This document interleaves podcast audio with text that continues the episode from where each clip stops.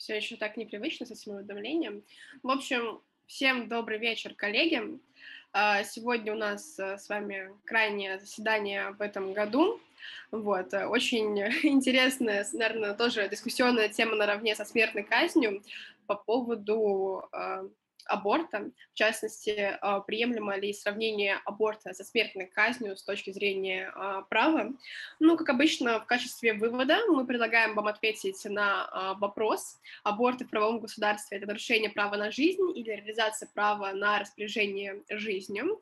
Вот, всем коллегам, кто только подключился, кто впервые на нашем заседании, у нас ведется запись, поэтому если вдруг вы чуть позже должны будете отключиться, вы сможете послушать наше заседание в формате подкаста, которое тоже через пару дней э, выходит в нашем паблике. Вот.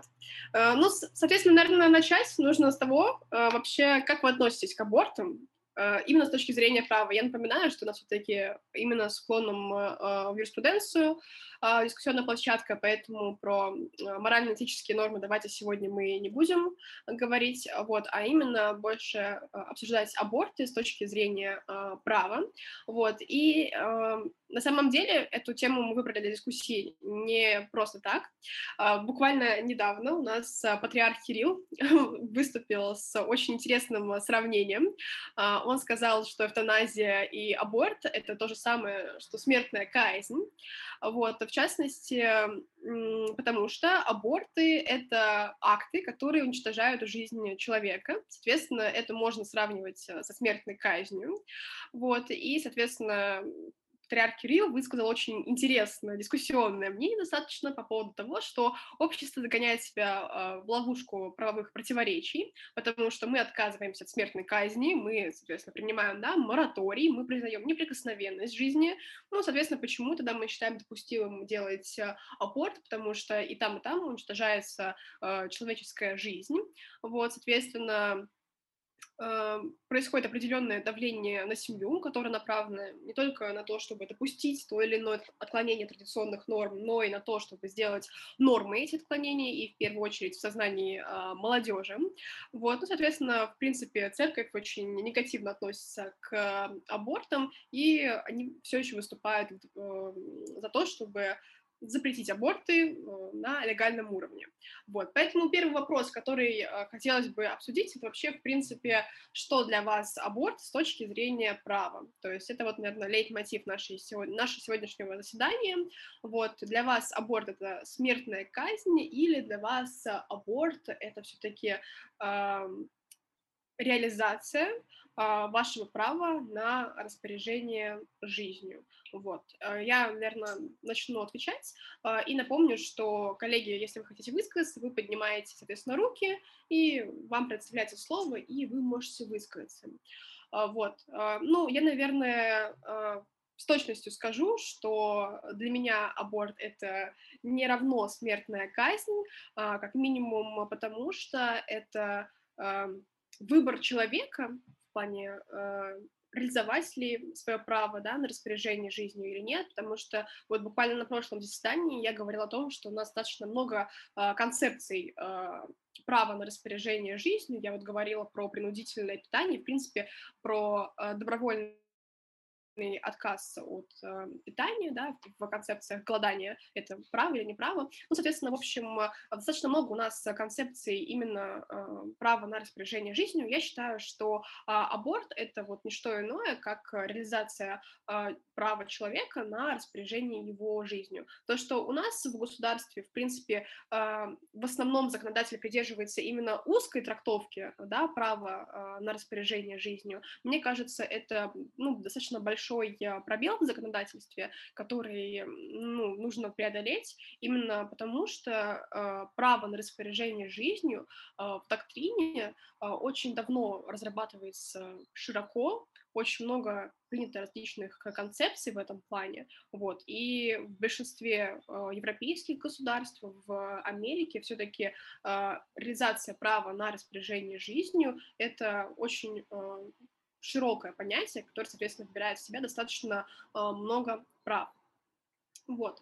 А, соответственно, вот, э, наверное, я хотела бы предоставить слово Александре Селениновой, потому что я знаю, что она тоже была очень заинтересована в теме данного э, заседания. Александра, вот я хотела бы у вас спросить, как вы относитесь к абортам с точки зрения права, и как вы рассматриваете вот э, аборты именно в рамках концепции реализации права на распоряжение жизнью? Спасибо, Анна, за предоставленное слово. На самом деле я во многом согласна с тобой и считаю, что все-таки эм, аборт в том виде, в котором он сейчас, например, разрешен в Российской Федерации, это все-таки неотъемлемая часть права на распоряжение своей жизнью. То есть, ну, именно женщины, потому что, как мы понимаем, мужчинам эм, невозможно совершить аборт, потому что они не способны к деторождению. И, в принципе, риторика, которая сейчас звучит там э, по запрету абортов, она в основном подкреплена, наверное, такими какими-то закорестенелыми убеждениями в головах людей и не подкреплены именно как-то с правовой точки зрения, то есть морально-этической, вот как патриарх, как другие люди, они рассуждают, что вот это убийство, для них это лишение жизни, скажем так, человека, но тут еще стоит говорить, наверное, о том, что вообще считать человеком, то есть когда у нас начинается течение жизни, когда у нас формируется вообще человек, то есть когда он личность или когда он просто вот только-только родился или когда он еще в утробе матери, его можно уже считать, там, например, тем же субъектом права. Эм, чтобы скажем так, также сравнение с убийством было каким-либо обоснованным. Но, на мой взгляд, это не совсем правильно, потому что когда совершается аборт, он, во-первых, может совершаться как по медицинским причинам, показаниям, потому что, например, рождение ребенка, либо его вынашивание плода, оно может, э, скажем так, причинить вред самой матери. И когда мы вообще ставим такой вопрос э, об аборте, мы, получается, рассматриваем это как чашу весов. Ну, то есть у нас, с одной стороны, э, жизнь женщины и ее желание распорядиться ею, там, своим телом э, таким образом, что она не хочет сейчас рожать ребенка, это не соответствует, например, ее целям или, в принципе, может быть, даже здоровью, желанию она сейчас хочет реализовывать себя в других вещах, а не быть там матерью и принимать на себя эту огромную ответственность. А с другой стороны, у нас возникает вопрос о том, что а что мы вообще делаем, когда мы совершаем аборт? Ну, то есть э, как это вообще можно рассматривать? Э, как что-то плохое, как что-то э, неправомерное, антиправовое, потому что мы, по сути, уничтожаем вот этот зародыш жизни, который сейчас э, появился в утробе женщины. Но, на мой взгляд, когда аборт происходит на ранних сроках, когда к этому относятся, скажем так, э, ответственно, когда точно принимают решения, и по медицинским причинам и по каким-то э, морально-этическим, то у женщины в любом случае должно быть такое право, потому что когда мы что-то запрещаем, мы всегда понимаем, что это ни к чему не приведет. То есть мы запретим, это будут делать подпольно. И в рамках правового государства на самом деле важно вот такие моменты разрешать, но все-таки ограничивать. То есть нельзя полностью там разрешить аборт на всех там сроках и вообще без всяких там причин, по любым причинам, но нужно все-таки это разрешать, потому что, например, запреты, они ни к чему хорошему не приведут. И, на мой взгляд, лишат вот женщин э, одной из скажем так, частичек права на распоряжение своей жизни, на то, чтобы они жили так, как им хочется, и распоряжались своим телом так, как им хочется. Вот. А, Александра, вот вы очень интересный аспект затронули по поводу а, ограничений. Я чуть позже скажу, наверное, сначала предоставлю слово а, нашим коллегам, у которых уже подняты руки. Вот. Но я хотела бы как раз здесь провести параллель с практикой США, потому что у них как раз-таки сейчас постепенно наблюдается тенденция с введением определенных ограничений для вот, реализации да, права на аборт. Но давайте сначала Александр выскажется, выскажет свою позицию по этому поводу. Э, здравствуйте, коллеги. Благодарю вас, Анна, за предоставленную возможность высказаться. В общем, э, я выслушал вашу риторику, выслушал риторику Александра касательно абортов. Э, касательно практики Соединенных Штатов, вы очень правильную, интересную вещь подняли на рассмотрение. То, что в Соединенных Штатах это применялось до предыдущих президентских выборов. Гайки закручивали. Все-таки сейчас, в связи с тем, что они резко повернулись э, справа налево, они уже будут э, снимать эти ограничения по абортам и так далее.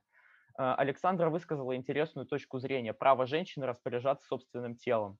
Если сейчас опускать какие-то шутливые сравнения да, про квартал красных фонарей, то право женщины распоряжаться своим телом, несомненно, у нее есть. Но вопрос касательно аборта – это действительно ли распоряжение собственным телом, то есть или собственной жизнью?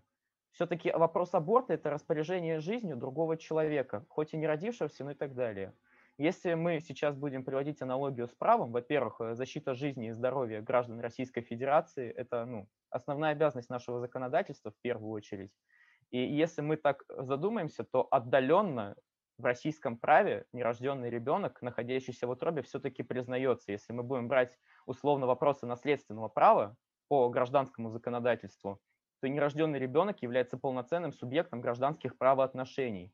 То есть закон прямым текстом не упоминает его как э, полноценного гражданина, но у него есть определенные уже гражданские права, которые он может осуществлять, не родившись. И таким образом э, вопрос абортов, э, если мы будем применять наследственное право, может применяться злоумышленниками, извините, с целью а, уменьшения очереди на наследство, если мы будем говорить очень прямо. Поэтому если говорить о, об абортах как о возможности женщины реализовывать свою гражданскую свободу на распоряжение собственным телом, то нужно четкое законодательное разграничение. В первую очередь э, в вопросах э, признания э, зародыша, эмбриона человеком, личностью и потенциальным гражданином.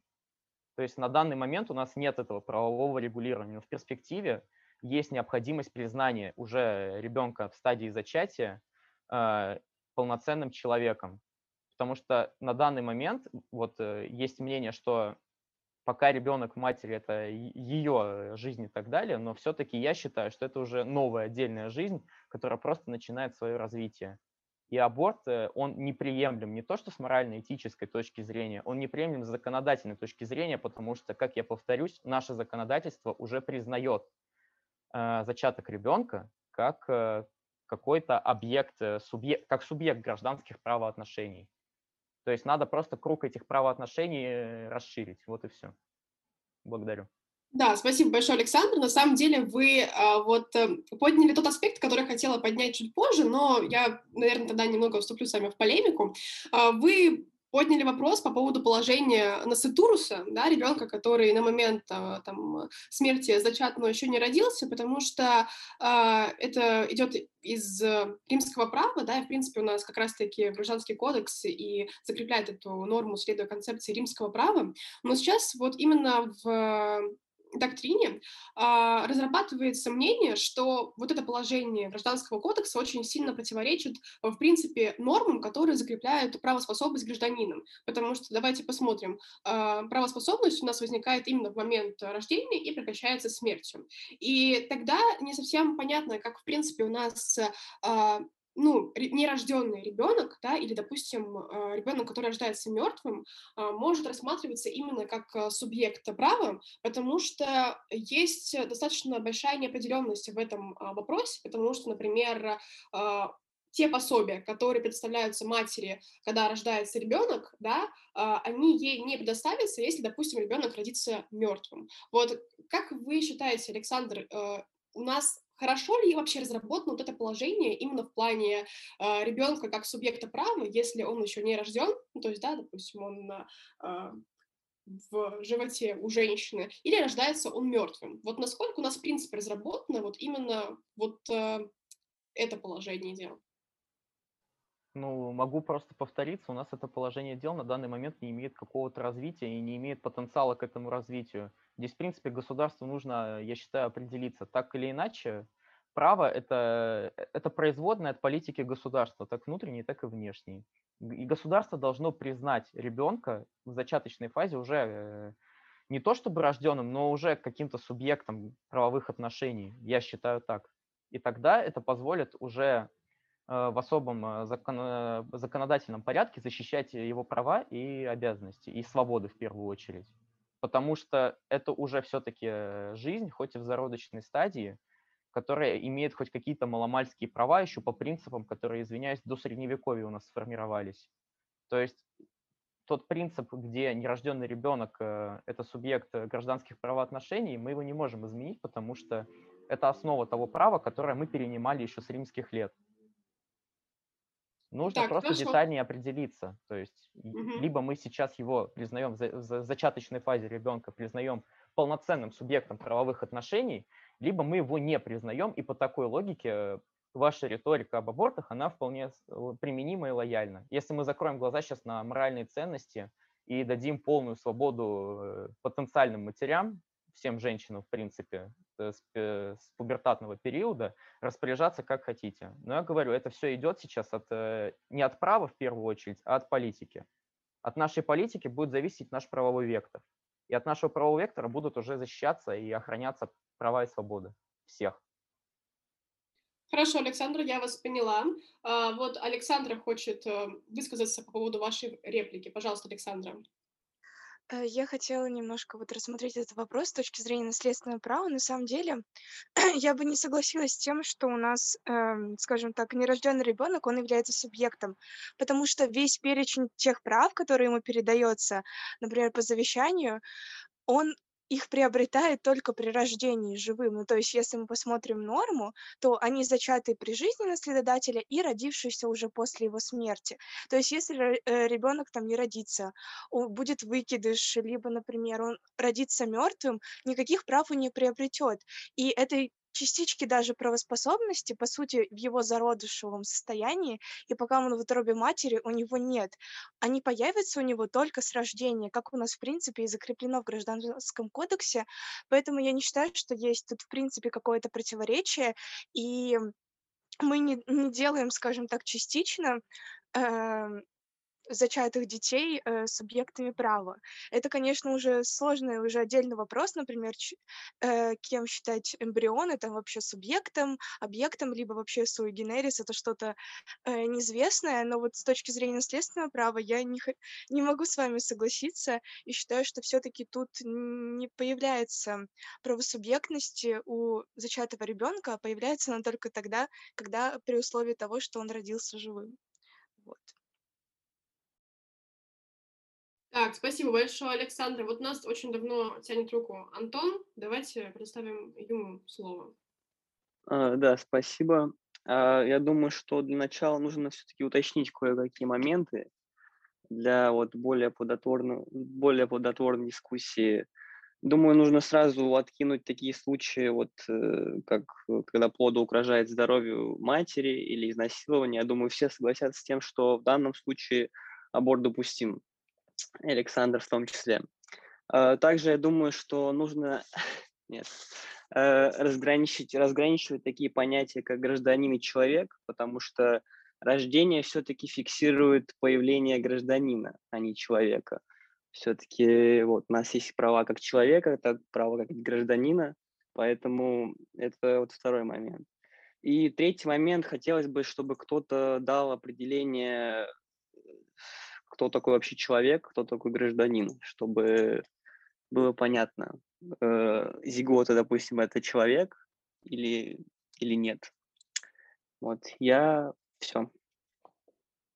Ну вот, Антон, вы как раз и предложили разграничивать человека и гражданина, тогда давайте вот, э, если бы вы были законодателем, и у вас была бы возможность вес- ввести э, легальное определение термином человек и гражданин, вот э, для вас где была бы разница между вот этими терминами? Уф, Я бы точно не дал определение слова человек, потому что и очень сложно, мне кажется, придумать такое, чтобы оно прям... Я сейчас не смогу сказать, может, кто-то поможет мне? Антон, давайте я вам помогу. Давай. Человек – биологическое существо, обладающее первыми зачатками разума и имеющее свойство их развивать.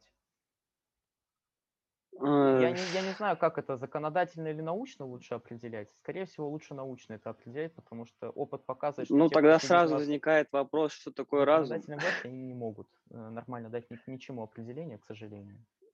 Тогда сразу возникает вопрос, что такое разум. А определение разума есть, это учебник обществознания 10 У зиготы есть разум? У у зародыша? разума нет, но у него есть потенциал для его развития в форме человека уже. М, Понимаете, Ну, Антон, любом- разума-то нет. В любом случае, убийство любого животного существа на нашей планете, особенно, в особенности в нашей стране, так или иначе имеет свойство быть наказанным. Неважно, кого мы убиваем. А аборт – это убийство живого человека. Причем Я, э, ч- я думаю, что нужно который- все-таки определить, является зародыш человеком а, я думаю, для начала. Вот. является. Ну, вы Так. как считаете? Так, коллеги, вот на самом деле я хотела немножко встрять в вашу дискуссию и отметить, что, в принципе, у нас даже нет легального определения к термину «гражданин», и это на самом деле, как мне кажется, достаточно большое упущение со стороны а, законодателя, и, наверное, а, сейчас не было бы такой дискуссии, которая как раз бы а, основывалась на том, а, кто такой гражданин, кто такой человек, и у кого есть разум, а у кого его нет, на каком сроке, да, потому что именно определение э, легальное к термину гражданин, оно должно было бы включать э, в себя все те признаки, которые как раз-таки и несли бы в себе вот непосредственно э, признаки того лица, который с момента, с какого-то определенного момента приобретает право субъектности. Ну, то есть в моем понимании легальное определение к термину гражданин, оно и решало бы вот эту проблему, с какого момента мы понимаем именно с точки зрения права, э, что это за лицо, обладает ли он там разумом и может ли оно нести свои права и обязанности. Потому что из того, что сейчас я вижу, у нас есть только легальное э, определение к слову правосубъект, к термину правосубъектность. И, соответственно, там закрепляется, что, э, ну, правосубъектность, э, право- правоспособность, извиняюсь, правоспособность э, гражданина возникает в момент его рождения и прекращается смертью. И именно исходя из этого, для меня, да, получается, что лицо, как, ну, гражданин, может нести свои права и обязанности именно с момента рождения. И поэтому признавать зародыш, зиготу, а, как субъекты права, вообще, в принципе, рассматривать их как субъекты права, для меня это пока еще преждевременно, наверное, потому что именно а, с легальной точки зрения, именно с позиции законодателя, а, это будет не так. Вот я вижу, что Светлана очень давно хочет высказаться. Светлана, давайте Да. мы послушаем вас по этому поводу. Да, спасибо. Но вообще, если говорить про гражданина и человека, в целом про человека мы сказали, если говорить именно с биологической точки зрения, то это, если так можно сказать, существо, которое там, обладает разумом, а все-таки гражданина, там даже с курса обществознания мы э, знаем, что гражданин это по сути человек, который а, обладает а, такой определенной правовой связью с государством.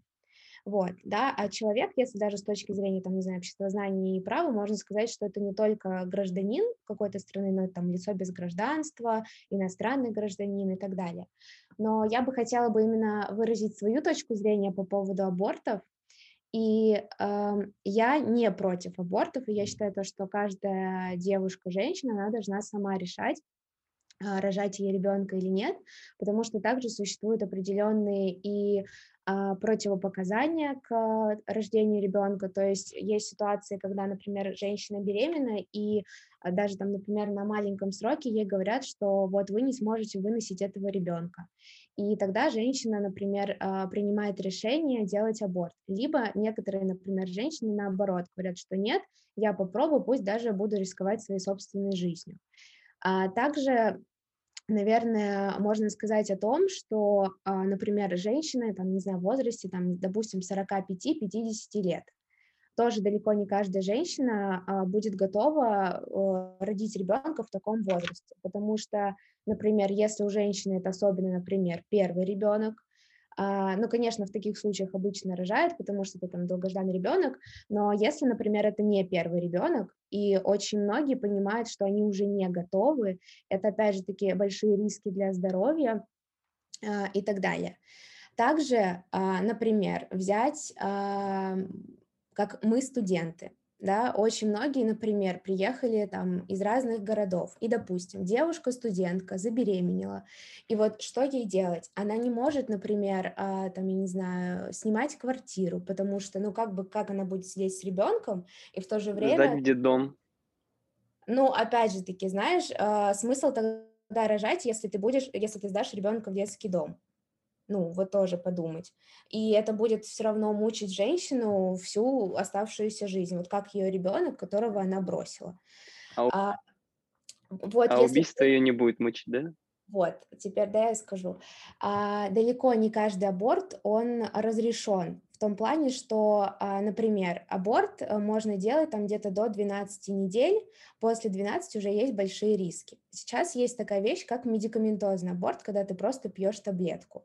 Это разрешается на вообще минимальных сроках, когда у тебя, по сути, э, в животе еще там, не знаю, ничего нет, либо вот этот э, будущий ребенок, он еще крошечный. И здесь вообще абсолютно минимальные риски, и женщина потом сможет уже в дальнейшем забеременеть. И все мы, я думаю, знаем, а, что было в Советском Союзе, когда у нас были запрещены аборты. У нас а, резко выросла смертность женщин, потому что многие врачи, они делали подпольно эти аборты и делали не, ну, естественно, медикаментозных абортов не было, а делали вот этот э, выскабливание, или как это называется. И очень много женщин погибало, либо они, например, попадали в тяжелейшем состоянии в больницу. И также, например, очень многих врачей сажали и так далее. Поэтому Мы правильно считаю, делали, что... получается, то, что сажали, раз занимались запрещенной деятельностью. Советское закон... Есть много за что можно критиковать советское законодательство, но вот конкретно за моменты, когда люди нарушали поставленные им запреты, они действовали правильно. Нельзя было Я делать не аборты. считаю, что нужно рожать ребенка, когда ты не сможешь вообще ему ничего дать. Когда, например, я не знаю, голод, ты не сможешь ребенка вообще никак обеспечить ни едой, ничем, и проще, допустим, пос, э, там, не знаю, заплатить 20-30 тысяч, потому что на ребенка ты должен тратить намного больше денег. Вот, и то же самое я говорю про здоровье женщины, потому что, например, э, если мы сейчас запретим те же самые аборты, то у нас резко возрастет смертность женщин, потому что далеко не все готовы. Или вот то же самое, как а, уже кто-то упомянул, про то, что если женщину изнасиловали, многие женщины не будут рожать ребенка от насильника.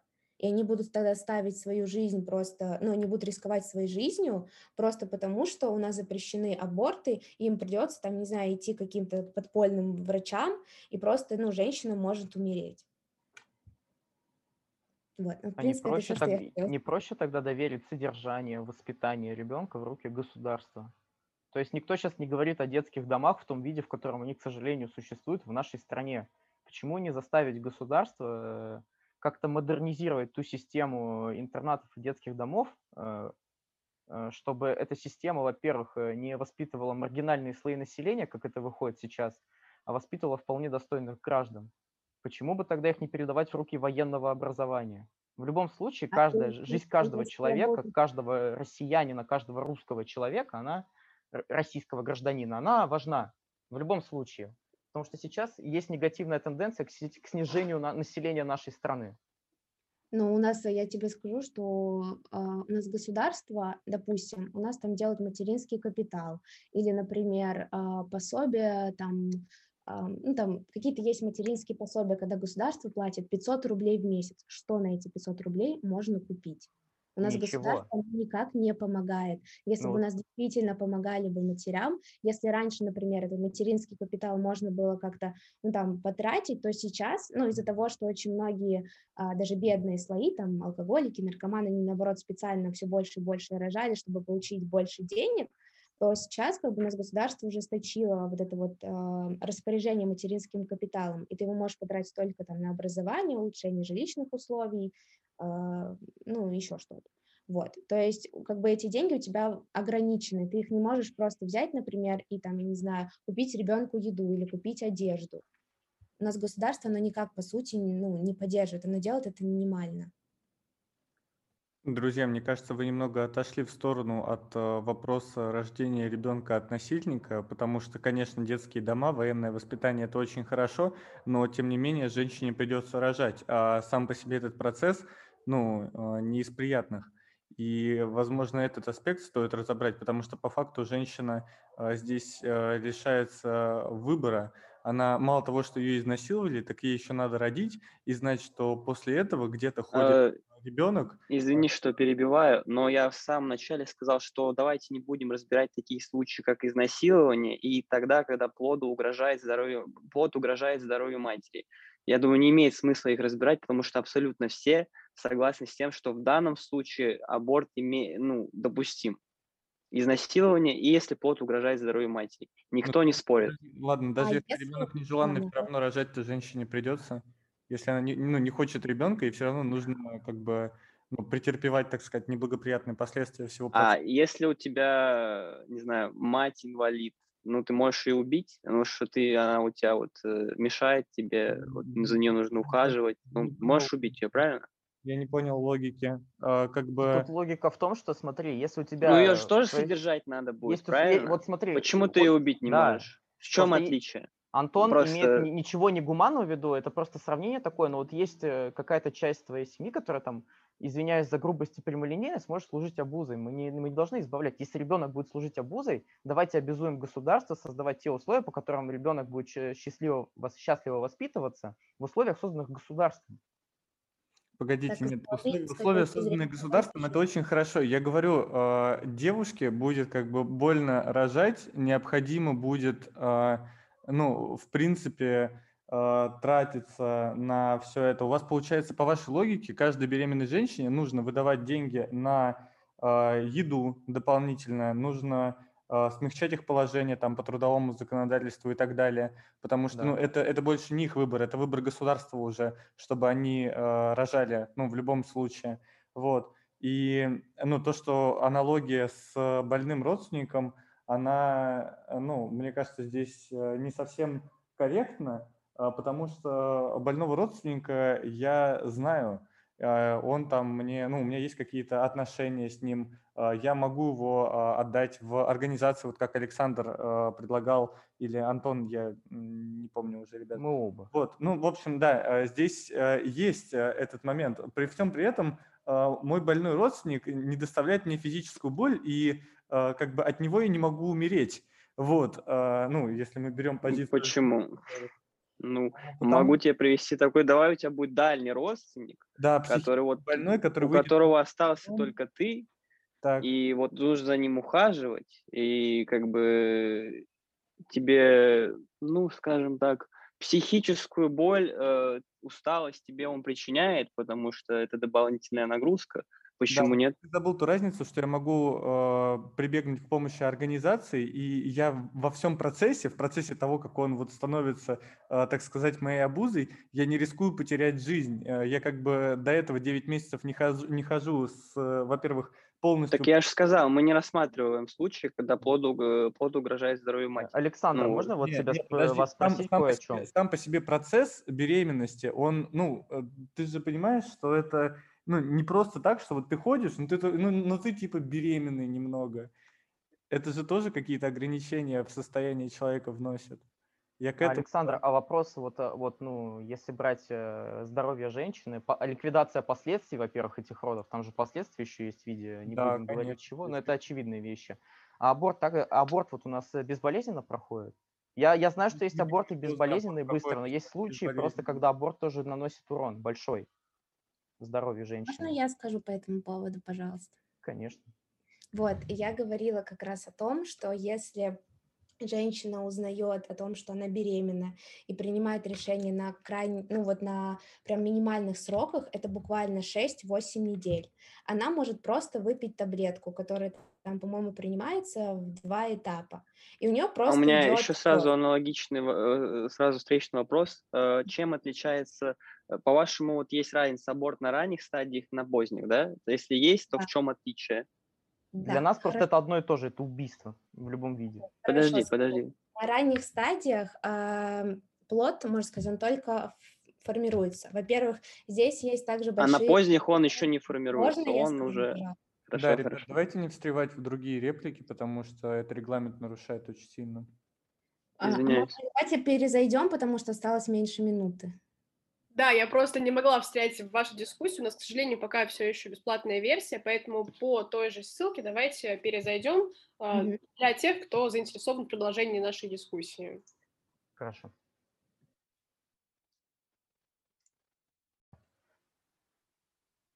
Так, все, коллеги, э, запись пошла. Мы остановились э, с вами на реплике, как помню, Светлана говорила.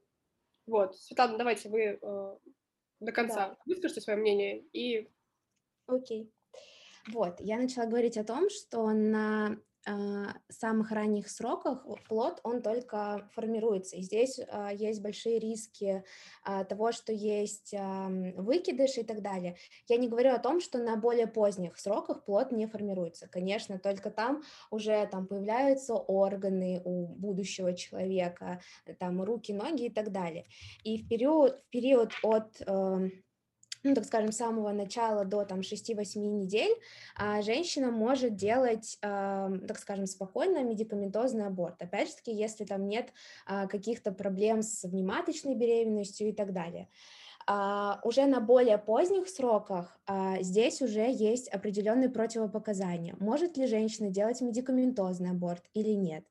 А, потому что если, например, этот период уже, допустим, 12-14 недель, то а, может она, например, сделать медикаментозный аборт, но там будет больше, большая доза, вот. А, либо она уже делает обычный, вот как делали по старинке, так скажем, когда вот выскабливают. Вот здесь есть огромные риски, что женщина потом родить вообще не сможет.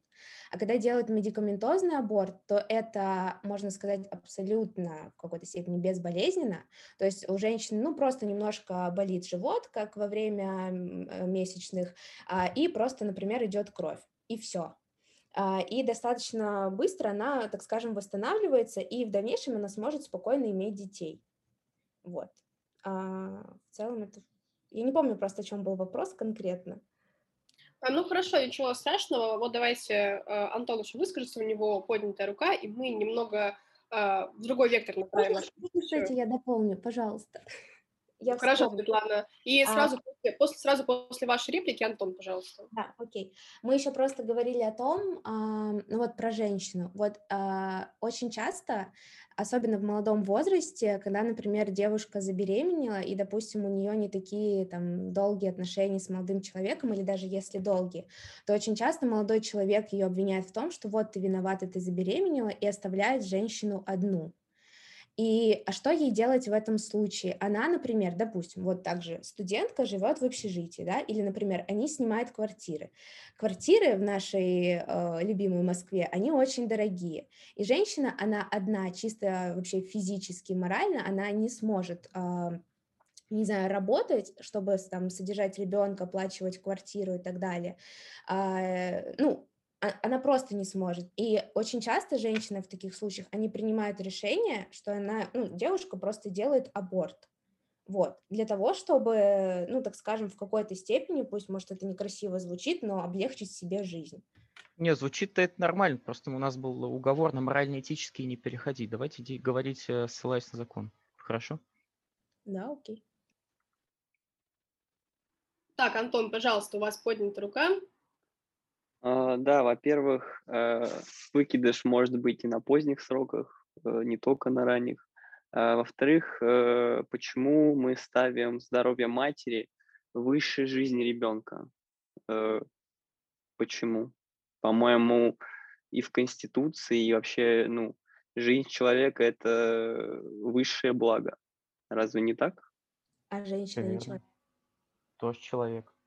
Потому же Но мы говорим закону. конкретно, вы вы вот ваши примеры, просто здоровье матери, вот, э, то есть, может, она потом не родит, у нее будут какие-то осложнения, э, или ее благосостояние, а как она будет его содержать, вы ставите здоровье матери, э, не жизнь, а здоровье матери, вы, ее благосостояние выше жизни ребенка. Я Здесь- правильно понимаю? Здесь еще понимаешь, тут такое ощущение, что жизнь ребенка, она ставится ниже каких-то каких-то житейских моментов вроде благосостояния или чего-то. У нас что, у нас что дороже, жизнь или финансовое положение? В принципе, это вот ко всем людям применимо, рожденным, нерожденным.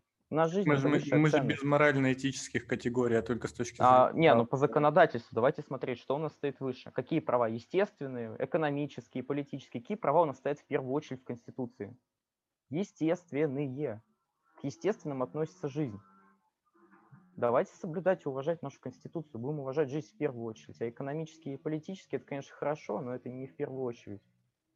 Ну, а как ты родишь ребенка, ну, женщина родит ребенка, если она одна, и у нее ребенок, не знаю, просто вот, не знаю, умрет с голоду?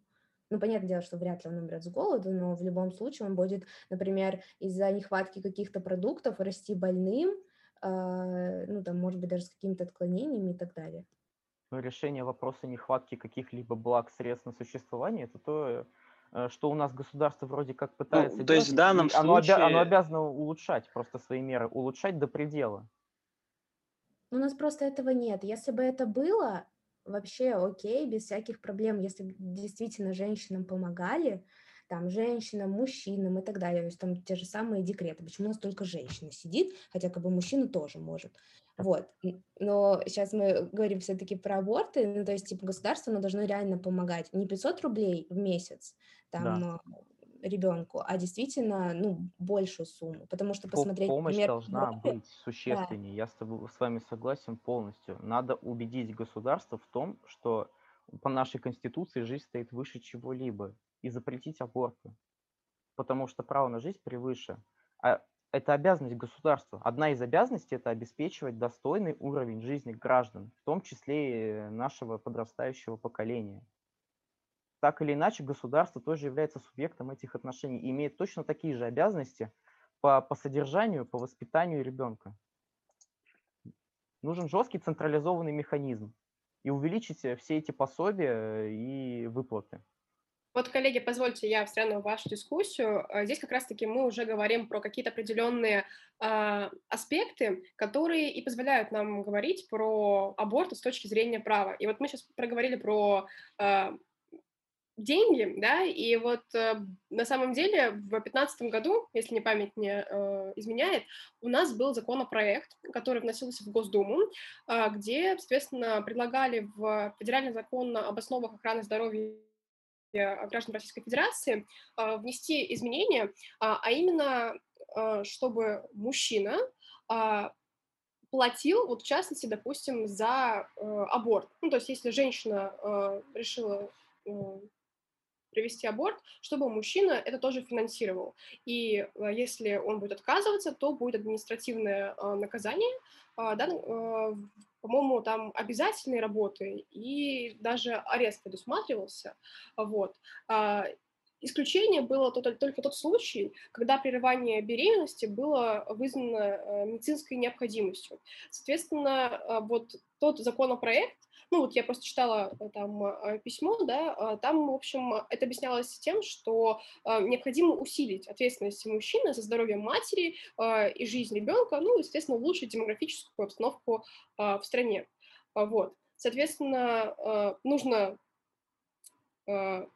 обязать безответственных мужчин платить за аборты. Вот как вы к этому относитесь и вообще, насколько вы считаете это рациональным? Вот Александр, пожалуйста, который наш организатор. Да, я бы хотел э, только перед этим, ну, перед обсуждением этого топика задать вопрос э, такой, он животрепещущий для меня.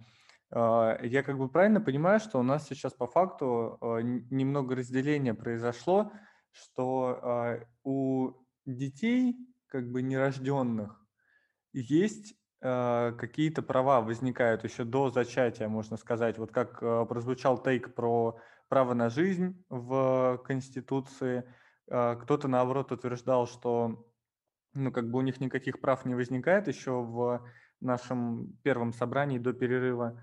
Вот. Ну, я правильно вник? Ну, вник правильно, не до зачатия, а не а после зачатия. Вот это вот важный момент. До а, зачатия. Именно мы... после зачатия, хорошо, да, понятно.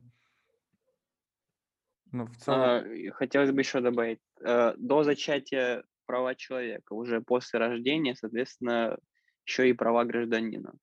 То есть до зачатия права человека, в том числе право на жизнь, возникает уже? Да. Да? Да, потому что он человек. перепутал. После зачатия права человека, после рождения права гражданина. До зачатия это до, извините, момента, когда...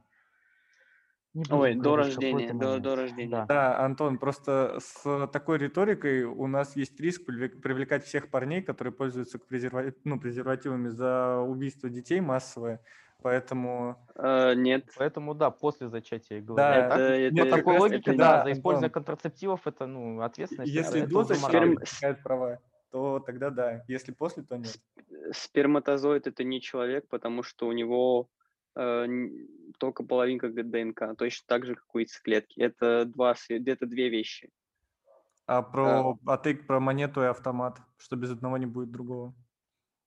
Ну, это уже к Александру, а не ко мне вопрос. Вот, Это, это- это то, что было до записи, Александр. Я не знаю, о чем вы А. Есть, да, ладно, э, яйцеклетка, Да, да, да. Есть сперматозоид, они образуют зиготу. Уже полноценная ДНК, и его можно считать ее человеком. Сперматозоид не обладает э, полной ДНК, соответственно, это не человек. С вами всё? был биолог РАН Антон Шевченко. Седьмой класс биология. Вот мы очень медленно, но верно подошли к положению мужчины именно в вопросах аборта. Я как раз обещала вам рассказать про законопроект.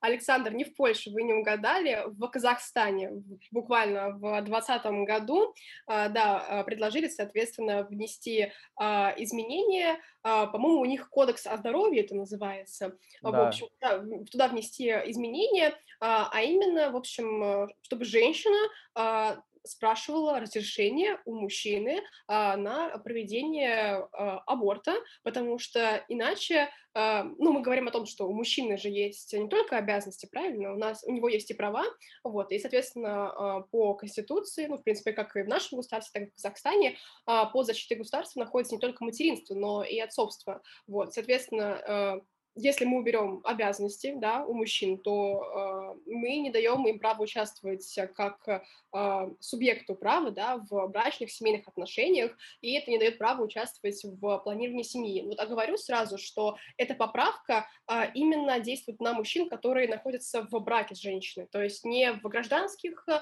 отношениях, не если люди встречаются, а именно в браке.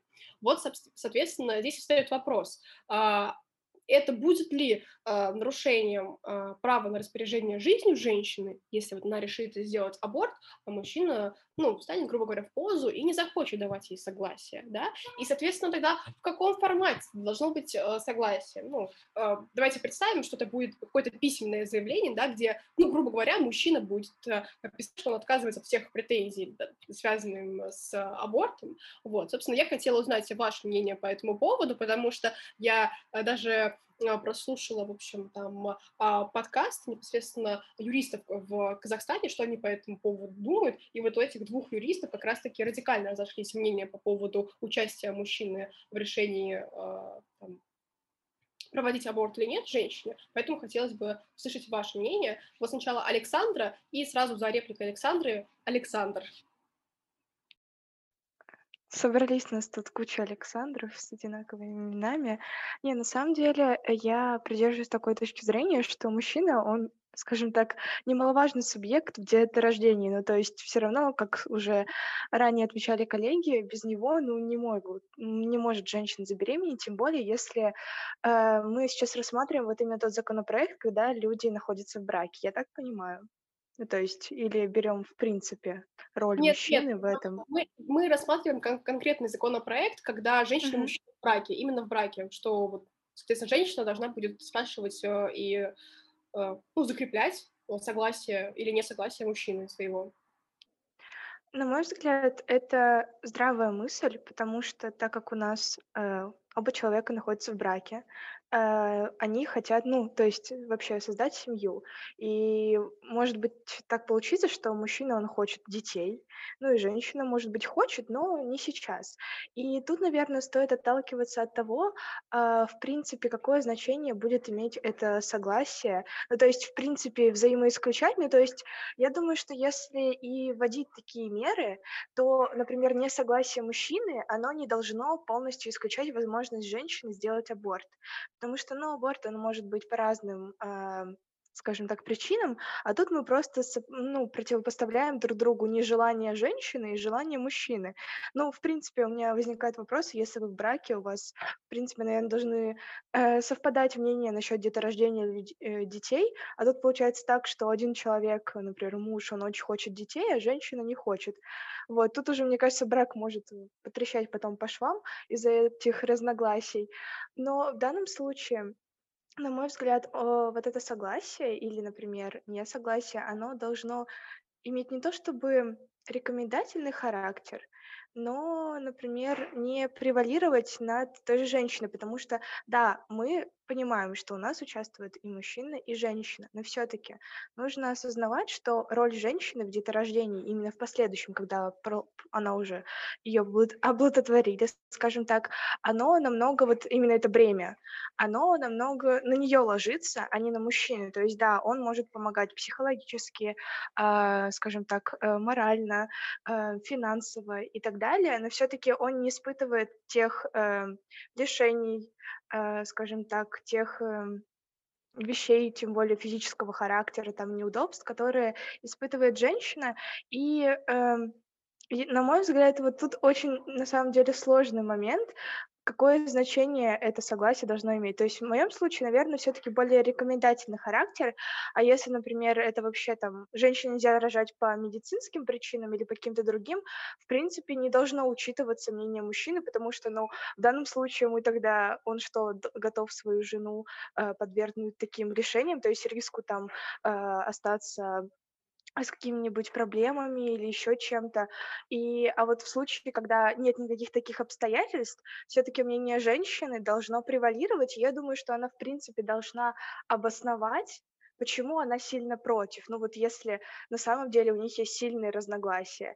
И тогда уже решать этот момент. И, в принципе, на мой взгляд, это кажется немножко таким выносом э, вот этих вот их разногласий и семьи. То есть, в принципе, давайте вы внутри договоритесь, а потом уже что-то решите, и уже женщина там, например, напишет заявление. А вот э, именно законодательное урегулирование обязательного согласия мужчины в таком случае, ну, Эм, должно быть тоже обосновано. Ну, то есть они должны оба объяснить, почему кто-то хочет, почему кто-то не хочет, и потом уже в зависимости от этого, может быть, им там разрешат аборт и так далее, хотя тоже тут вопрос возникает, это вообще государство может решать? или нет такие вопросы. Ну, то есть, например, взвешивать их аргументы, а потом говорить, ну, все-таки тебе нужно рожать женщина, э, ты недостаточно объективно объяснила, почему ты не хочешь этого ребенка, у тебя вроде муж есть, и он не против, он тебя содержит, почему и так далее. Но все-таки я думаю, что, давайте резюмирую свой огромный поток мыслей, я считаю, что когда есть какие-то медицинские показания, либо опасность для женщины, согласие мужчины вообще не требуется.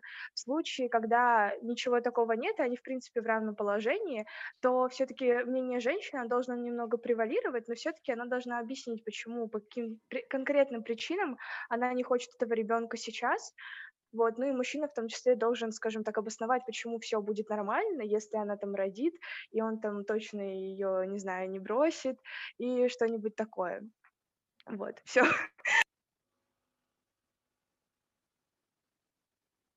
Да, пожалуйста, Александр. Так, э, просто, просто переваривал, да, вот этот долгий спич. В принципе, мы, мысль основная, это она понятна, в чем она заключается. Хорошо, надо слушать волю женщины. Э, мужик не должен лезть туда, где он не имеет представления, если, грубо говоря, я вот такой вывод сделал. Ну хорошо, интересно. Вернемся к сходному вопросу, который Анна поставила, да, в Республике Казахстан, вот, значит, э, рассматривался, да, или уже приняли такой вариант, где надо согласие мужчины спрашивать? Рассматривали, только, к сожалению, рас... или к счастью, рассматривали. Ну, каждый для себя решит, к сожалению или к счастью. Просто давайте сделаем небольшое отступление в пользу страны, где это принимается. Да? Если мы возьмем казахстанскую, казахстанское право, в принципе, любое такое же, у них такая же структура, как и у нас, там, конституционная, вот возьмем, оно опиралось в первую очередь на советское право, то есть на какой-то прообраз э, социалистического с романа германской, если это можно так грубо говоря выразиться, и с годами приобретает все больше и больше ислам, а, окрас исламского права. То есть надо иметь в виду особенности той страны, о которой мы рассуждаем, рассматриваем. Просто лично я считаю, что в России э, где религиозный след, он исчез, когда, в принципе, Россия исчезла как в традиционном виде в 1917 -м. То есть у нас такое, наверное, уже будет невозможно предпринять, если мы будем брать Республику Казахстан в ее нынешнем виде правовом. То есть там очень опасная, очень такая ядовитая смесь разных э, правовых семей. Вот э, на основе вот этой смеси возникают такие законопроекты, когда во вроде бы светском государстве возникают какие-то религиозные нормы, где требуется согласие мужчины. Что касаемо непосредственного, непосредственно этого вопроса, что необходимо спрашивать согласие мужа. Вот э, если честно, вот Бог с этими казахами, пусть делают, что, что, что им вздумается на самом деле. Но если брать права женщины в контексте восточного права религиозного, которое сейчас обретает все большую силу в Средней Азии, к сожалению, это можно проконстатировать как факт, то с точки зрения их исламского восточного права это никак не задевает права женщины и никак не возвышает мужчину, потому что в изначальном варианте исламского восточного права мужчина стоит выше, чем женщина, но при этом мужчина имеет в несколько раз больше обязанностей. Если мы будем ссылаться на казахское право и на восточное исламское право, мужчина может дать отказ в аборте, но на, на мужчину ложится огромное бремя по воспитанию, по содержанию и по, по, в принципе, обеспечению всех жизненных благ данного ребенка. Это закреплено на законодательном уровне во всех таких странах, в том числе и в Казахстане, насколько я понимаю, если это примут. И что, чем я хочу завершить свою мысль? Э, тем, что этот закон, он скорее будет э, очень сильно бить по, по мужчинам, нежели по женщинам, потому что, еще раз повторюсь, восточная правовая семья ограничивает женщину во многом, но все ограничения, которые ложатся на женщин, становятся обязанностями мужчин. Поэтому вопрос о, о ограничении прав кого-либо здесь должен стоять в обоюдном плане. Это вот в ответ на риторику Александра. Спасибо большое, Александр. Прежде чем я предоставлю слово э, Александру, нашему организатору, и Светлане, а, я бы хотела вот поделиться мыслями как раз-таки юриста, который был а, против данного законопроекта, исходя вот из подкаста, который я прослушала. В общем, у него риторика была достаточно проста.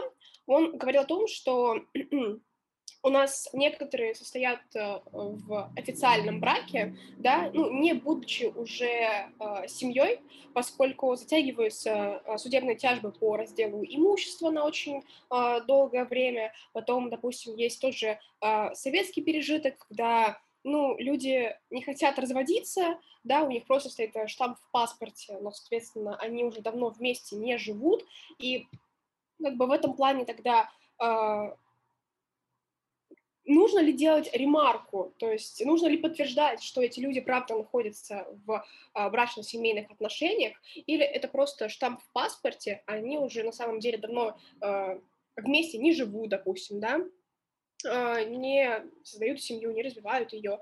И второй момент это был по поводу как раз-таки согласия, в каком формате это согласие должно быть. То есть, допустим, если мы берем, что это будет э, заявление в письменном виде, это должно быть э, просто заявление в простой форме, вольной форме, ну тогда это заявление может написать, э, ну, по факту кто угодно, да, и получается, если мужчина об этом узнает, ему нужно будет обращаться в суд, чтобы это была еще назначена специальная экспертиза, да, чтобы по почерку определили, что это не почерк этого мужчины. Это вот такой момент. Соответственно, чтобы этого не было, значит, нужно это заявление как-то нотариально удостоверять, а это, подождите, уже вопрос, э, опять же, финансов. И не у всех есть финансы, чтобы налево-направо ходить к нотариусам и удостоверять эти заявления.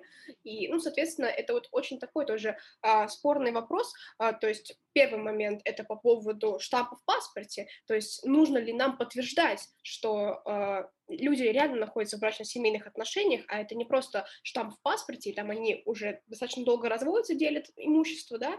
И второй момент — это по поводу а, формы заявления, в, како, в каком формате это должно быть. Вот давайте сначала э, Александр выскажется, наш организатор, а потом Светлана, буквально за его репликой.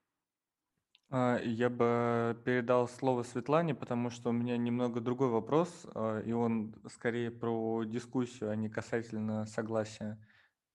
Хорошо, давайте тогда Светлана сначала. Я как раз связана с, а, со словами Александра Исакова. А, я в целом согласна с тем, что он сказал, потому что, конечно, на мужчину тоже ложатся большие обязанности по там, содержанию женщины и ребенка, но вот когда, например, э, там, если мужчина там дает согласие, либо наоборот не дает, то мне кажется, что в случае, если он против аборта, он должен, например, написать э, заявление, точнее, э, дать обя как это сказать, эм, обязательство, что он будет содержать женщину и ребенка, так скажем, несмотря ни на что. Потому что, ну, я не знаю насчет э, там ситуации с разводами в Казахстане, но у нас в Российской Федерации, э, по сути, количество там браков, которые заключаются, и количество разводов, оно примерно у нас одинаковое, и просто не хотелось бы так, чтобы женщина, например, доверилась мужчине, э, и, например, он на словах ей пообещал, что он будет ее содержать, а там допустим, через два года он там скажет, все, я тебя больше там, не знаю, не люблю, развожусь с тобой. И, например, там будет как-то уклоняться от уплаты алиментов и так далее. Вот. И, к сожалению, у нас э, очень часто бывают такие ситуации, когда мужчина и женщина разводятся, и мужчины совершенно никак не помогают ни женщине, ни а, ребенку, а, и вообще никак не участвуют даже в воспитании. Так, благодарю, Светлана. А, так, Александр, у вас по этому вопросу а, реплика? Да, поэтому. Да, давайте. Ну, я, на мой взгляд, немножко не не согласна со Светланой в том плане, что, условно, отношения между мужчиной и женщиной, они, в принципе, как и отношения между людьми, они очень изменчивы. И, например, запрещать там разводиться мужчине, э, когда, если он дал согласие на ребенка, ну, то есть, точнее, был против аборта, то это не совсем правильно. Они, в принципе, могут, наверное, развестись, но в данном случае тогда, ну, он, как отец этого ребенка, должен, как и по закону, как я до этого обещала, он должен его содержать. И вот это именно как-то ограничивать в плане развода, наверное, неправильно, хотя у нас, в принципе, э, даже в российском законодательстве такое есть, что мужчина не может подать заявление о разводе, если там э, их ребенку вроде нет меньше года э, и так далее. Но вот здесь в данном случае, если он был против аборта, нельзя его как-то ограничивать. Ну, то есть можно немножко ограничивать, ну, пока женщина, в принципе, справляется с ребенком, ну, то есть она еще не может работать, она еще в декрете, он должен ее содержать и как бы не покидать, но в дальнейшем его ограничивать в плане того, что он хочет с ней развестись или нет, я думаю, что это не совсем правильно. В принципе, сама женщина, она, может быть, разлюбит его и скажет, ну, ты нас содержи, как бы, нашего ребенка, но я с тобой жить больше просто не хочу. Вот. Тут Саша, я хотела я немножко не запрещаю, я не запрещаю разводы. Я просто сказала про то, что если мужчина, например, против аборта, то он должен как бы, ну, наверное, письменное какое-то обязательство дать, что он будет содержать как бы, э, ну, ребенка, женщину, что он действительно будет помогать, а не так, что он сказал сначала на словах, что там я буду тебе помогать, а когда женщина родила, он такой, ну, все, как бы, я сказала, а теперь передумал. Вот ну, в этом плане.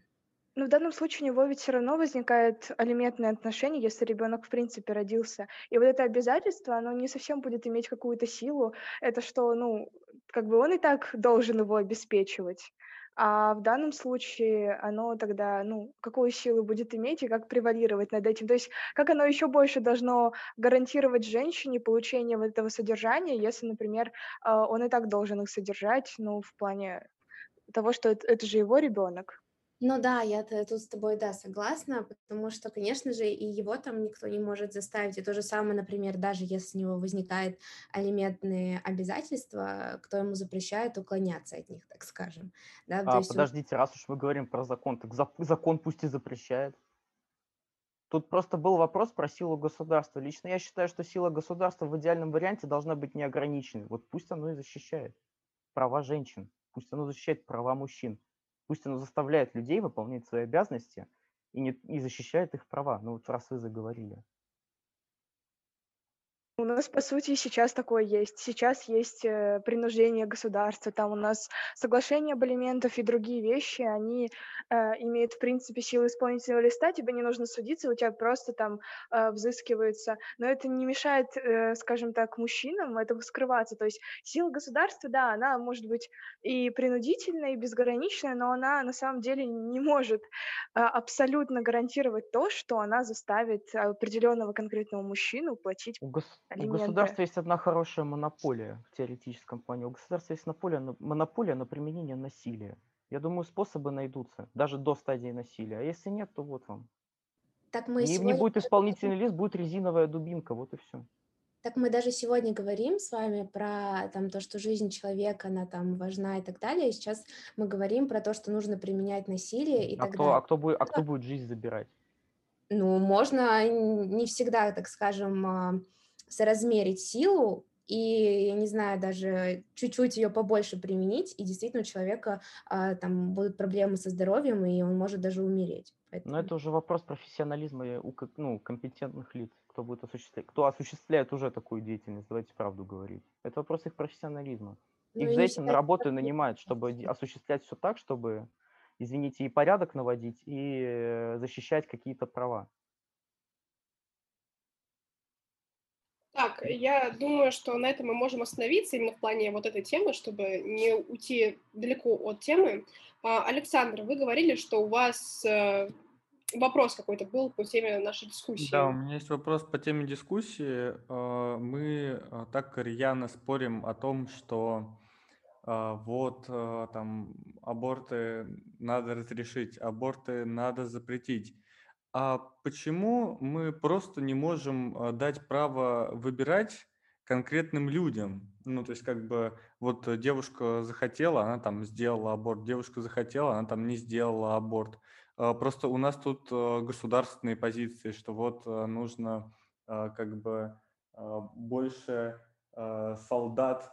Э, У нас есть наоборот позиция о том, что нет, пусть люди как бы ну, а, делают аборты. А почему мы просто не можем как бы оставить все как есть и ну, давать людям поистине право выбора? Ну, хочет человек, он пойдет и сделает. Не хочет человек, ну, он не будет делать аборт принципиально, потому что а, мы все упускаем а, такой момент, что если запретить аборты, то их нельзя будет делать никому, а, в том числе людям, которые их и так не пошли бы делать, и э, людям, которые, ну, э, в любом случае пойдут и сделают их подпольно, там, пойдя на преступление. Вот. А Если разрешить аборты, то, э, во-первых, э, как бы у людей будет право, ну, своего, так сказать, волеизъявления, и в то же время, ну, те, кто не хотят делать аборты, они их и не будут делать.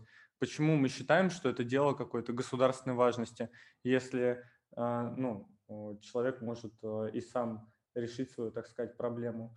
Может быть, есть у кого-то позиции по этому вопросу? Ну, я, наверное, начну отвечать на этот э, вопрос, наверное, потому что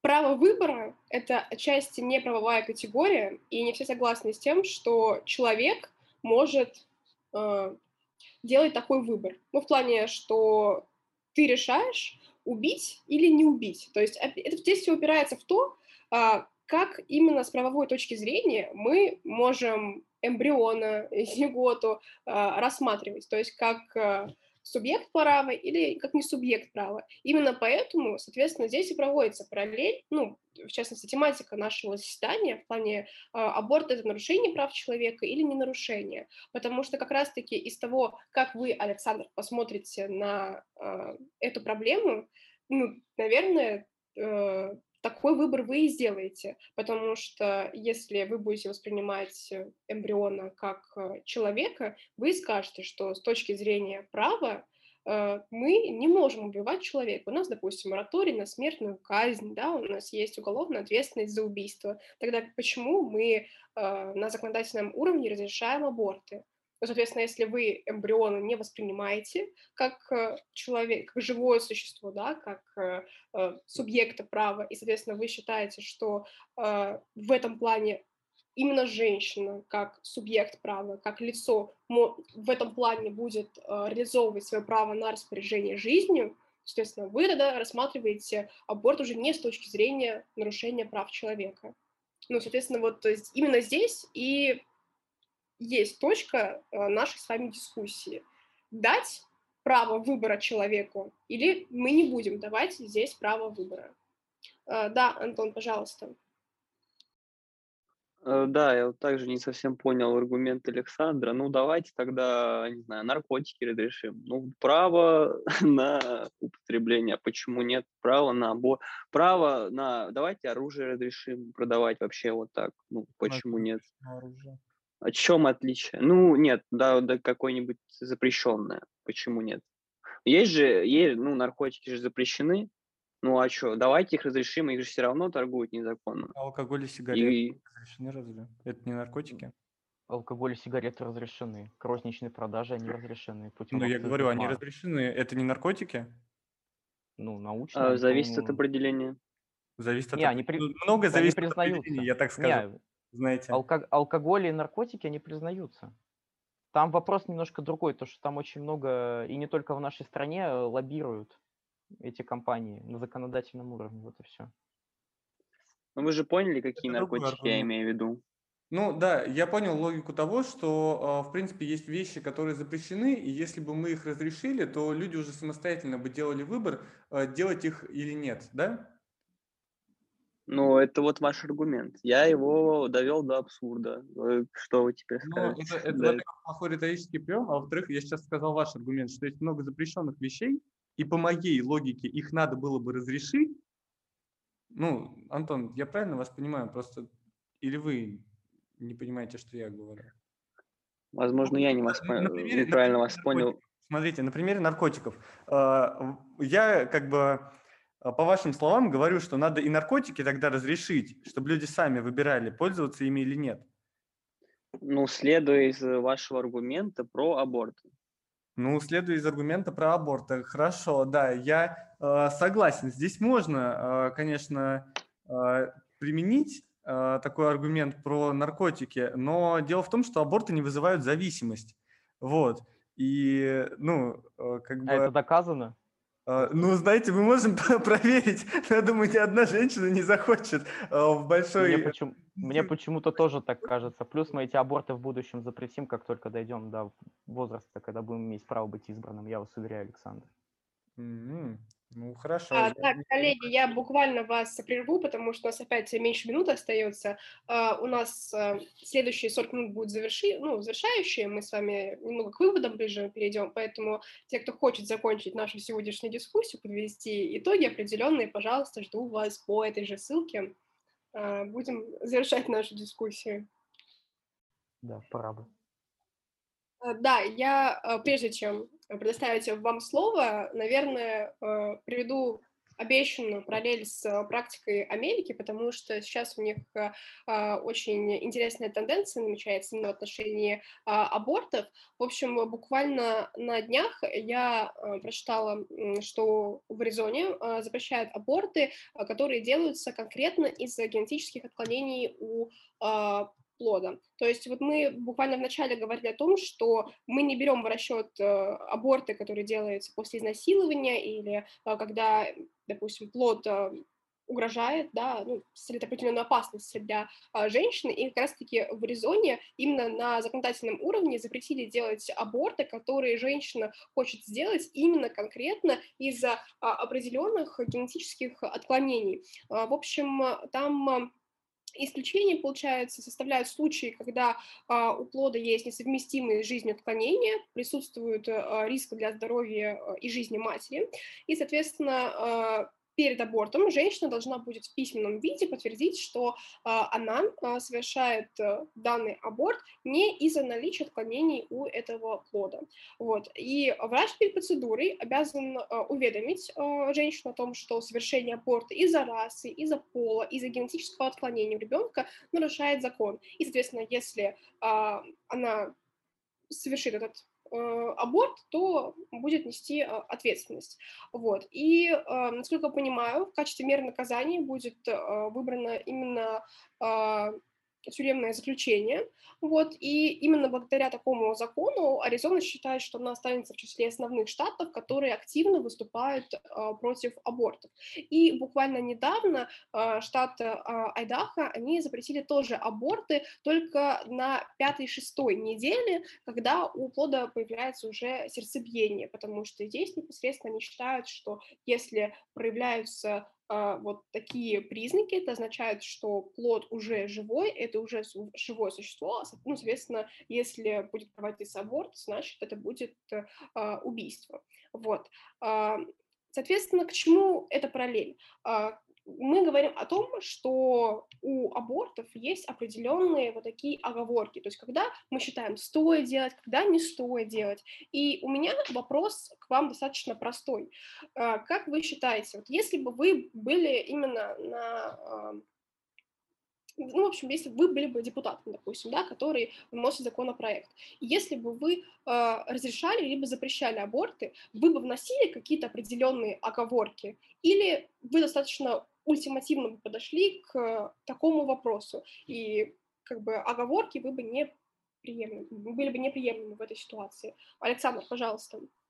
Ну, я думаю, мы с Антоном здесь примерно одной позиции придерживаемся. Вот Антон вначале исключил варианты как раз э, в условиях, э, если женщина является изнасилованной, или же это непосредственно будет угрожать здоровью матери рода. В таких случаях, я думаю, можно пойти на компромисс и это вписать в законодательный в законопроект. А так аборты запрещаются и приравниваются к убийству. Хорошо, спасибо. Светлана, ваше мнение по этому поводу?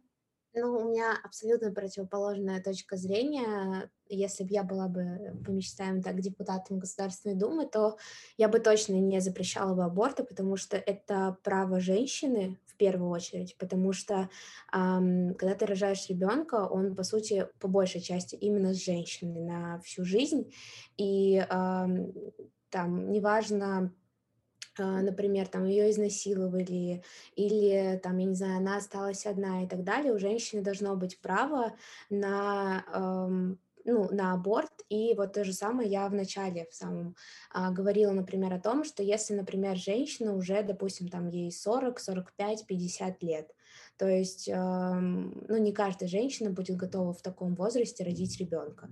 Поэтому я считаю, что э, у женщины должно быть полностью право на аборт, а не то, что есть какие-то именно ограничения. Светлана, я вот хотела бы тогда задать вам э, вопрос, достаточно простой в моем понимании. Э, достаточно часто можно увидеть, что, допустим, женщина хочет сделать аборт, аборт, потому что ну, ей сказали, что у вас родится мальчик, она хотела девочку, допустим, да, или, ну, как бы, в общем, по каким-то таким субъективным причинам. Вот вы видите такие причины именно в качестве оговорок, почему нельзя проводить аборты? Почему нельзя будет женщине реализовать свое право на распоряжение жизнью? Или вы считаете, что, в принципе, право на аборты оно не должно ничем ограничиваться? Вот этот момент проясните, пожалуйста. Ну, во-первых, когда женщина узнает, что у нее мальчик, это будет очень а, высокий, большой э, срок, это будет уже где-то 3-4 месяца, вот, и уже на тот момент будет опасно рожать, о, делать аборт, вот, и то есть уже у женщины будет огромный риск, что она в дальнейшем не сможет иметь а, девочку, которую она как раз-таки хо- э, хочет, вот, поэтому, ну, так скажем, что такая ситуация, она а, ну, не факт, что будет, так скажем, вот. Но я все равно считаю то, что женщина, она должна сама решить, хочет она э, рожать ребенка или нет, потому что здесь также очень сильно зависит от того, что будет э, этот ребенок э, любимым, будет ли он действительно воспитываться в той семье, которая будет его всегда поддерживать и так далее. Потому что у нас очень много детей, которые просто не получают ту любовь, заботу, а, которую они должны получать. И оттуда все проблемы, оттуда э, у ребенка там различные психологические, психические отклонения, э, там, я не знаю, и становятся террористами и так далее и тому подобное, просто потому что э, у ребенка нет той защиты, той любви, того контроля надлежащего, который он должен быть. Поэтому если женщина или там даже ну, мужчина тот же самый, а, который соглашается то, чтобы женщина сделала аборт, они просто понимают, что они не готовы, и они не хотят ребенка, а, я считаю, что тогда не нужно его рожать. Я позволю задать тогда вам еще один э, вопрос, да, а, по поводу предложения. Вот сейчас очень часто э, церковь высказывает такое мнение, ну, если вы не хотите ребенка, ну, тогда родите и отдайте его церкви. Ну, не нужно его воспитывать, если вы не готовы, отдайте его церкви. Но не делайте аборт, потому что вы убьете, ну, соответственно, будем будем придерживаться той точки зрения, что церковь считает, что, э, ну, в принципе, они считают, что эмбрион — это уже живое существо, что вы убиваете человека. Как вы тогда, ваша позиция по этому вопросу? Вот, ну, я э, так скажу, что этот вопрос не совсем мне а, по адресу, так скажем, потому что я не особо именно религиозный человек, вот, поэтому, то есть, там, то же самое давать а, в руки церкви я бы не хотела бы, там а, ребенка и там, ну, то же самое, неважно, церковь или детский дом, во-первых, это огромная также э, психологическая, так скажем, проблема для женщины, то есть она будет всю жизнь жить с той мыслью, что ее ребенок э, вот где-то там, я не знаю, ходит, кем-то воспитывается и так далее, и она будет все время чувствовать вину. В то время, когда, например, с тем же самым абортом это какой-то степени немного проще с а, биологической точки зрения. Если его делать именно на ранних стадиях, то, по сути, там еще никакого человека и нет. Вот. Хорошо, я вас услышала. Антон, пожалуйста. А, да, я сейчас переступлением два вопроса, получается, Светлане, да? А, я правильно понимаю, вы ставите состояние матери выше жизни ребенка? Первый вопрос. Это тоже мне, да? Да, да, да. Ну, в какой-то степени да, но я говорю про то, что а, я считаю, что с биологической точки зрения в такой маленький срок ребенка еще по сути и нет. А, тогда вот второй вопрос как раз-таки. На ранних сроках э, э, эмбрион – это не человек, правильно? Ну да. А кто это? Ну, по сути, это эмбрион, это какой-то зародыш, все. То а, есть, ну, белочка, я... собачка. Нет, это не собачка. А к какому биологическому виду относится эмбрион? Можешь а, ну, я так скажу, что я не буду отвечать именно на какие-то биологические, так скажем, вопросы, вопросы, которые касаются именно биологии, потому что я там, например, не особо также в них а, сильна, вот, но с точки зрения, а, то есть моих каких-то именно мыслей, то есть, ну, я могу сказать о том, что а, если женщина не может, например, но она не хочет этого ребенка, неважно по каким соображениям, было ли изнасилование, возраст или еще как-то, мне кажется, что главное решение именно за ней. Если рядом с ней будет тот человек, например, там даже мужчина, который сможет ее, например, переубедить, он будет ее всячески поддерживать, я только за, чтобы она там рожала и так далее. То есть не так, что я там вообще против детей и так далее, абсолютно нет. И там то же самое, например, если у меня будет какая-то ситуация, а, ну, не факт, например, что я бы сделала э, аборт. Хорошо, я понял. То есть эмбрион человека – это не человек? Э, ну да. Это еще... А, а, допустим, семечко дуба – это, получается, не дуб, да? Это что-то другое. Ну, по, по вашей логике. Семечко. А, ну, а к чему, к какому биологическому виду есть просто семечко, да? То есть семечко дуба и семечко березы – это одно и то же, абсолютно, по вашей логике. Ну, по сути, для меня да. Но я дуба не вижу, так скажем. И то же самое, как мы сегодня говорили про то, что ребенок э, может и абсолютно не родиться, и там он может родиться мертвым и так далее. Не, ну просто если мы ставим благосостояние родителей или ну какого-то человека выше жизни, э, существа, то опять-таки мой пример с э, э, матерью-инвалидом, почему нет? Э, почему бы ее не убить? Ну, она мешает, откровенно. Что-то деньги на нее тратить, содержать ее. А, ну, там, мне денег не хватает. Почему бы ее не усыпить, я не знаю, еще что-нибудь сделать? Ну, как-нибудь так безболезненно, гуманно.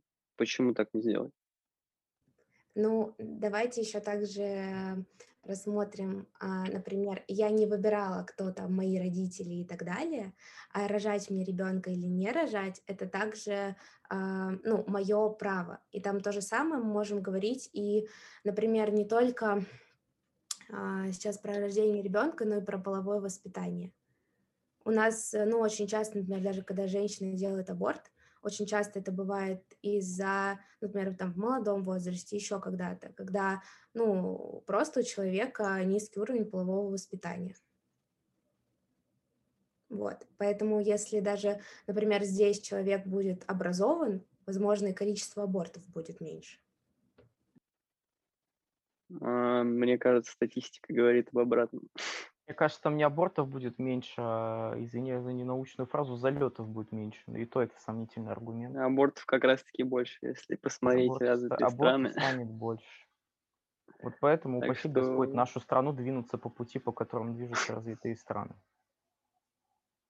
А, так, коллеги, позволю немного вклиниться в ваш разговор.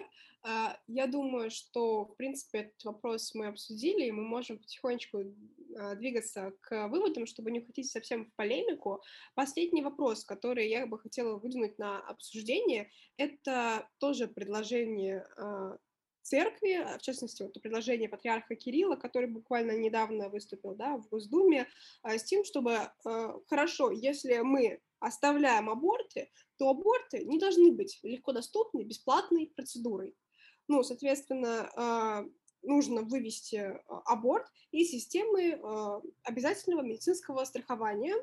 А, В частности, вот я бы хотела, наверное, вспомнить э, времена ковид, да, когда у нас э, женщины не могли ну, достаточно в свободном порядке обратиться в поликлинику, в больницу и сделать себе аборт. Там должны были быть очень а, строгие, серьезные а, показания, да, а, из-за чего она должна была именно в течение вот самоизоляции обратиться в поликлинику, чтобы ей сделали аборт.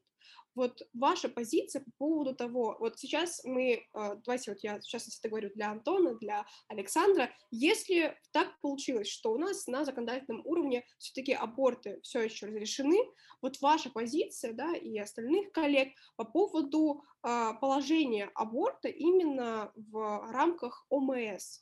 Должна ли это быть а, легкодоступная, бесплатная процедура, и каждый в рамках ОМС может обратиться, и вот тогда а, почему так произошло, что в период ковида женщина не могла, ну вот если, соответственно, так получилось, что а, ей нужно сделать аборт, нет серьезных медицинских против, противопоказаний каких-то, да, ей не дают сделать этот аборт, потому что вот ну, сейчас самоизоляция только если очень серьезные какие-то а, показания.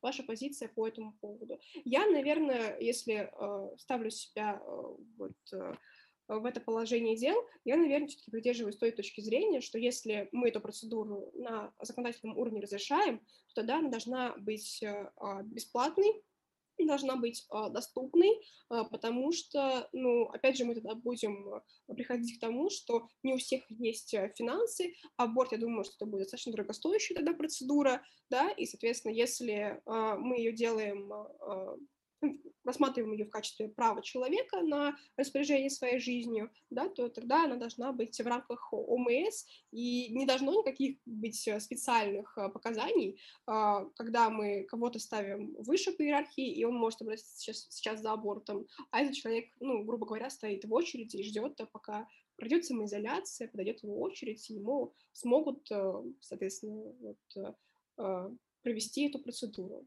А, Александр, пожалуйста, у вас поднята рука.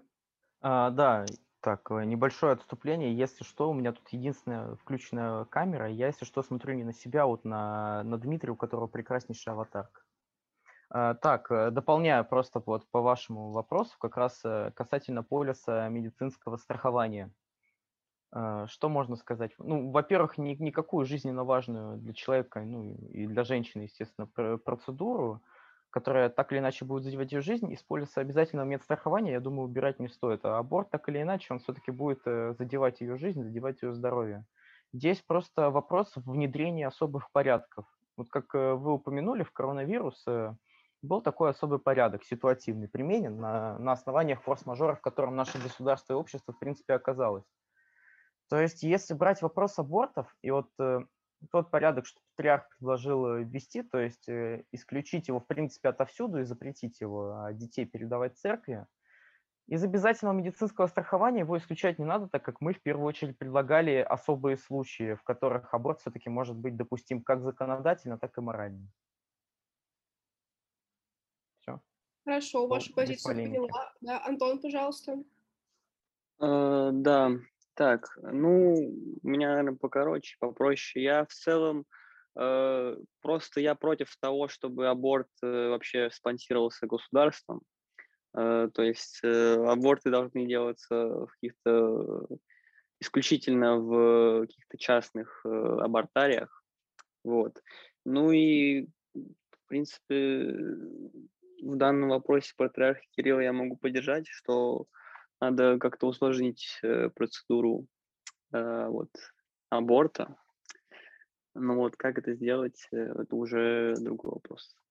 Антона, позвольте я вам задам вопрос. А, если ну, так получается, что у нас а, аборты разрешены, вы бы ввели определенный возраст, а, ну, а, с какого, соответственно, возраста лицо может самостоятельно принять решение о том, что оно хочет, чтобы ему провели аборт. Это будет 16-18 лет, и нужно ли, допустим, если с 16 лет там разрешили мы аборты делать, да, до этого возраста согласия родителей или законных представителей? Ну да, наверное, с возраста согласия, а до этого возраста, опять-таки, да, разрешение э, родителей. Ну, а вот здесь вот смотрите, как вы думаете, не будет ли тоже определенное нарушение прав э, человека именно в том аспекте, что человек не волен сам э, изъявлять свое желание, не может распоряжаться да, с, э, своим правом там, на жизнь. И ну, просто родители не всегда понимают и разделяют желание, допустим, ребенка. Ну, так можно привести кучу других примеров, где требуется разрешение родителей, и мнение ребенка там не особо учитывается. Ну, давайте тогда уберем все эти разрешения, пусть ребенок сам все решает тогда, по Нет, я, я это прекрасно понимаю, я именно говорю вот именно в аспекте проведения аборта. Вы считаете, что нужно вот установить ну, предельный возраст? Опять-таки, я считаю, что мать решает э, прежде всего не, не, если мы не говорим про изнасилование и здоровье матери, если что-то ей угрожает, она решает прежде всего не э, не вопрос своего состояния, а вот как бы вопрос жизни ребенка. То есть, э, ну, то есть, почему должно как бы учитываться, не, не совсем понятно. Ну, то есть, э, тут, на мой взгляд, должно ставиться выше, прежде всего, жизнь ребенка, а не состояние матери. Поэтому, если она не хочет, ну, почему это? Э, какого черта? Надо, надо рожать. Хорошо, я вас поняла. Светлана. У меня вопрос как раз к Антону. Вот он против абортов. У меня тогда вот такой вопрос. То есть а, тогда вот а, люди, допустим, алкоголики, наркоманы, они могут рожать а, детей, и то есть для вас это нормально, что у нас будет увеличиваться, да, и там демография, но при этом неважно, какими дети будут там рождаться, вырастать, то есть больные, здоровые, там, я не знаю, может быть, такие же наркоманы в будущем и так далее. То есть для вас просто главное, чтобы была демография, и все. Да я не говорю, что для меня главная демография. Для меня главная жизнь человека, прежде Антон, всего. можно я дополню просто? Да, Александр. Э, конечно, демография – это первостепенная задача для Российской Федерации, на мой взгляд. И жизнь человека непосредственно тоже. Суть в том, что мы предлагали уже развитую систему государственного воспитания на случай, когда семья является недееспособной полностью на фоне наркома- наркотической, алкогольной или иных видов зависимости. То есть нужно обязать государство развивать эту систему, чтобы дети могли получать достойное образование, достойное воспитание э, и, в принципе, достойный уровень жизни после прохождения обучения и воспитания в таких заведениях. То есть, э, чтобы как раз э, выправить эту ситуацию с демографией и э, проредить, так скажем, маргинальные слои населения в нашей стране. Это очень тяжелая государственная обязанность, которая почему-то сейчас у нас очень криво исполняет. А ее, вот конкретно эту обязанность нужно исполнять без всяких отклонений. Так, коллеги, я вас благодарю. Я думаю, что сейчас мы точно можем э, переходить уже к выводам и завершать нашу дискуссию, потому что достаточно долго сегодня сами э, здесь посидели, пообсуждали. В общем, э, последний вопрос, который я и хочу использовать в качестве вывода на сегодняшнюю нашу дискуссию, это вопрос, который, в принципе, стоял в тематике нашего заседания. Приемлемо ли сравнение аборта со смертной казнью именно с точки зрения права? Вот коротко ваша позиция по, по этому поводу. А, я, наверное, все-таки не согласна с этим тезисом. Я считаю, что сравнение аборта именно со смертной казнью с точки зрения права неприемлемо, потому что здесь совершенно разные цели, совершенно а, разные задачи, и как минимум, ну, уже с этой точки зрения их а, приравнивать друг к другу нельзя, это не тождественные понятия. Да, Александра. Ну, я согласна с тобой солидарно, потому что все-таки смертная казнь это вид наказания. Это то, что мы применяем, ну, в данном случае не применяем, но в принципе в мире, когда лицо, оно совершило преступление достаточно тяжкое для применения смертной казни, для принудительного лишения его жизни. И в данном случае тут по сути, ну да, аборт — это, если рассматривать с позиции тех там противников и с позиции патриарха Кирилла, это тоже какое-то лишение жизни, но все таки оно лишается, во-первых, не уже существующий живой там человек-гражданин, а во-вторых, это не какое-либо наказание, не какая-либо санкция со стороны государства, либо со стороны той же женщины, которая совершает аборт. Поэтому, на мой взгляд, это просто неприемлемо. Это отождествление того, что не должно отождествляться. Это да, это какое-либо лишение прерывания чьей-то, ну, можно ли говорить это жизни эмбриона, это спорно, ну, допустим это лишение жизни, но все-таки оно настолько разное и по целям, и по задачам, и по своему применению, что на самом деле это ну, нельзя сравнивать, на мой взгляд. Это просто некорректно. Благодарю, Александра. А, Александр? А, позвольте уступить Антону, а Хорошо. потом я его, я его продолжу, подхвачу. Хорошо. Спасибо, Александр. Э, да, ну, в принципе, я согласен, что э, ну, аборт это не с, нельзя ставить знак равно между абортом и смертной казнью. Аборт это, ну, смертная казнь это все-таки вид наказания, как уже сказали, аборт это э, преступление, и все врачи, которые делают данные процедуры, должны быть э, наказаны, я считаю. Так, Александр. Так, ну теперь я подхвачу. Э, согласен, что сравнение со смертной казнью как с мерой наказания уголовного здесь неуместно.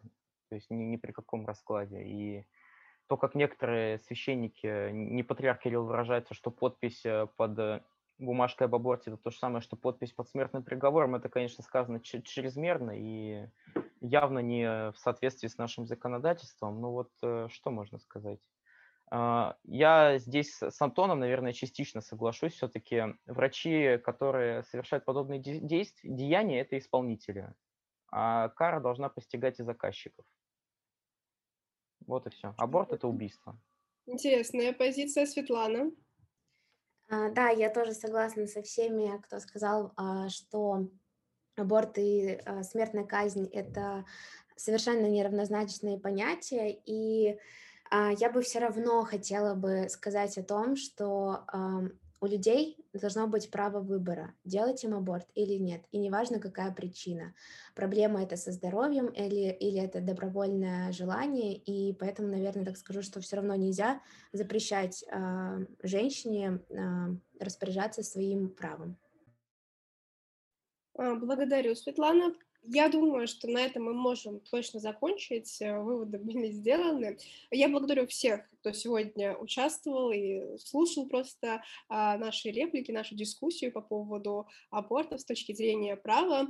Вот. А, наше сегодня заседание было крайнее в этом году, поэтому всех коллег я жду, я думаю, ближе к августу мы начнем разогреваться перед новым учебным годом. А, вот. Всем огромное спасибо. Я думаю, всем прекрасного завершения рабочей недели этого дня.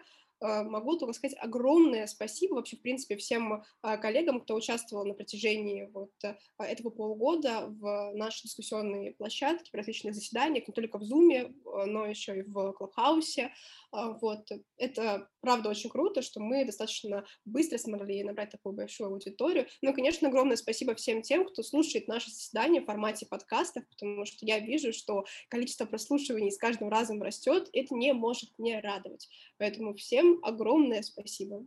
Вам спасибо. Разрешите инициативу внести небольшую на ваше рассмотрение?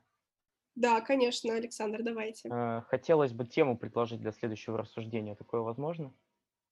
А, на самом деле, да, вот э, я думаю, вы подключились к нашей беседе, вот там иногда мы вкидываем различные а, тематики для обсуждения, и на самом деле мы даже делаем опросы а, о том, какую тему вы хотите на том или ином заседании. Можно вот сейчас я предложу тему? Да, да, давайте. Э, вопрос прав женщин. Э, вопрос... О, это будет жарко. На самом деле, очень косвенно мы затрагивали этот вопрос в Клабхаусе на 8 марта, но я думаю, что да, мы к этому вопросу еще вернемся. Мы поспособствуем э, продвижению данной дискуссии на, на, на все группы университета так, чтобы нас было очень много человек, и нам будет явно много что друг другу сказать. Это точно. Я думаю, на сегодня все, поэтому всем хорошего вечера. До свидания.